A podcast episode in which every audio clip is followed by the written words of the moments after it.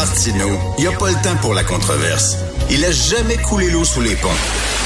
C'est lui qui la verse. Vous écoutez Martino. Cube Radio. Alors, la Banque du Canada a finalement décidé d'augmenter le taux directeur hier d'un quart de point de pourcentage, le faisant passer de 4,50% à 4,75 Nous allons parler avec Fabien Major, planificateur financier, conseiller en gestion de patrimoine pour gestion de capital à Centre, équipe Major. Fabien, bonjour. Bonjour Richard. Euh, Est-ce qu'il exagère? Ça fait, fait combien de, de, de, hausse d'affilée en, en, en, un an et demi, mettons? Là? Neuf. Neuf, Neuf. hausses. Neuf hausses. Est-ce que c'est exagéré? Ben, le nombre est peut-être pas exagéré, mais en fait, je, je trouve qu'on a fait des pauses en janvier, février. Ce qui a été exagéré, en fait, c'est le moment avant d'intervenir. Parce qu'en 2021, c'était vraiment le temps et bien sûr, le marché aurait pu prendre ça et tirer sur à peu près 20-24 mois, ces hausses-là, mais de concentrer ça dans un laps de temps très court, un an, un an et demi, euh, ben, je pense que là, évidemment, c'est trop pour bien des familles qui étouffent carrément. Ben c'est ça, là, on a vu, là, écoute, il y, a une famille, là, on voit dans la section argent du journal, on va en parler tantôt avec Yves Daou, une famille qui n'a pas d'autre choix que de vendre sa maison parce que soudainement, avec la hausse taux d'intérêt, il n'y arrive plus. Oui, 64 d'augmentation des paiements mensuels pour ceux qui étaient, par exemple, avec un taux variable. Et c'est vraiment un drame. Et c'est une cascade d'erreurs qui font aujourd'hui que ces familles qui, à l'époque, n'avaient pas les moyens de se payer une maison, ben, on, a profité du boom et on, a cru, à un moment donné, on disait 500 000 mais me semble c'est pas cher, hein? c'est un, un, bon prix. Non, c'était déjà trop cher. C'est la faiblesse des taux d'intérêt qui a duré trop longtemps. La pandémie, finalement, n'a pas été le choc économique escompté. Et lorsqu'on s'est aperçu de ça, on aurait dû réajuster à la hausse un petit peu les taux d'intérêt. Et là, on est obligé d'y aller avec la matraque. Mais là, Fabien, toi, tu es un conseiller en gestion, puis toi, j'imagine, tu sais, quelqu'un va acheter, euh, profiter, mettons, d'un taux d'intérêt qui est bas pour acheter une maison. J'imagine, tu leur dis, ben, c'est parce que pensez à long terme, là, parce qu'à un moment donné, là, euh, ça va remonter.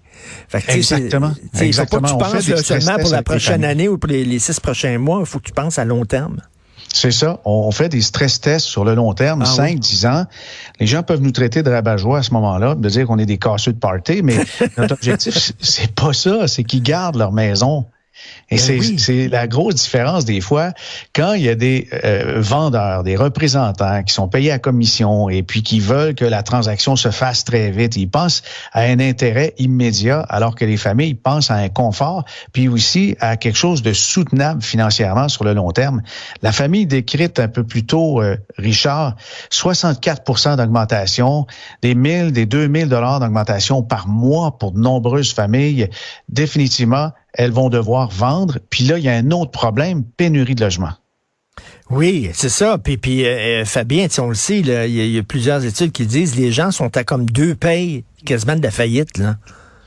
Ouais, dans certains cas, ça arrive pas du tout. Puis euh, d'autres peuvent avoir des surplus financiers. On se retrouve dans une situation très particulière. D'un côté, l'économie roule à la planche, puis de l'autre, il y a des gens qui se serrent la ceinture tellement fort que c'est c'est les, les, les, ententes euh, avec euh, justement les créanciers ou ni plus ni moins que la faillite personnelle qui les attend. Et euh, selon toi, est-ce que c'est une bonne décision de, de, de, de justement de passer de 4,50 à 4,75? Non, je pense pas. Je crois qu'on aurait dû attendre encore parce ah, que oui. les effets concrets lorsqu'on augmente les taux d'intérêt, c'est quelque chose comme 12, 18 mois, des fois 24 mois. Et, là, on se dit, peut-être qu'il y a eu un soubresaut avec l'inflation qui a augmenté un petit peu il y a quelques mois, deux, mois de ça. Puis on se dit, ah ben, on, on va tout de suite euh, attaquer le problème. L'inflation, c'est sérieux.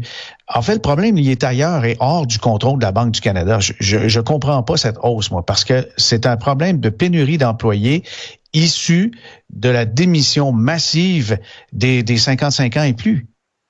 Et selon toi, quand tu prends un pas de recul, est-ce que l'économie va bien actuellement au Canada? Ou il y a quoi s'inquiéter? Oui, l'économie va très bien et en fait, la structure sociale, la structure des in, les infrastructures ne supportent pas cette économie qui roule trop bien. Il y a eu euh, beaucoup, beaucoup, euh, je, je, je, crois, d'entreprises qui fonctionnent mieux que, que prévu et un, un, afflux massif de nouveaux Canadiens. Il manque de logements et, et, et, tout ça fait une espèce de bombe à retardement qui crée l'inflation qu'on observe. La pression sur les salaires, elle est réelle.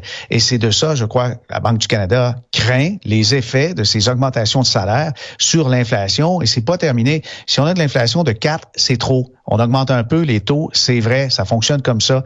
Mais il y a de l'inflation sous-jacente qui ne peut pas se régler si on pas des directions politiques qui vont régler les problèmes sous-jacents. L'immigration, c'est bien, faut les intégrer. Ça prend un toit, ça prend bien sûr euh, hmm. toute, toute euh, une, une, structure pour, pour les accueillir. Sinon, ça fait une pression sur le logement, ça fait une pression ben sur euh, l'immobilier et un paquet d'autres biens, dont des voitures. Ben c'est ça. Là, on dit on a, on a pénurie de main d'œuvre, on a besoin d'immigrants. Oui, mais les immigrants quand ils vont arriver ici, ils vont avoir besoin d'écoles, ils vont avoir besoin euh, de, de maisons, ils vont avoir besoin donc ça, ça règle pas nécessairement le problème. Là. Non, mais il y a un autre problème aussi. Je parlais des 55 ans et plus. Pourquoi ils ont démissionné? Ils ont démissionné pour des bonnes raisons, mais ce sont les travailleurs les plus expérimentés, les plus productifs. En ce moment, on se retrouve avec l'inflation et une baisse de la productivité. Ça, ça signifie que pour chaque bien qu'on vend, on doit dépenser davantage pour le produire parce que les travailleurs présents sont en formation depuis environ un an et demi.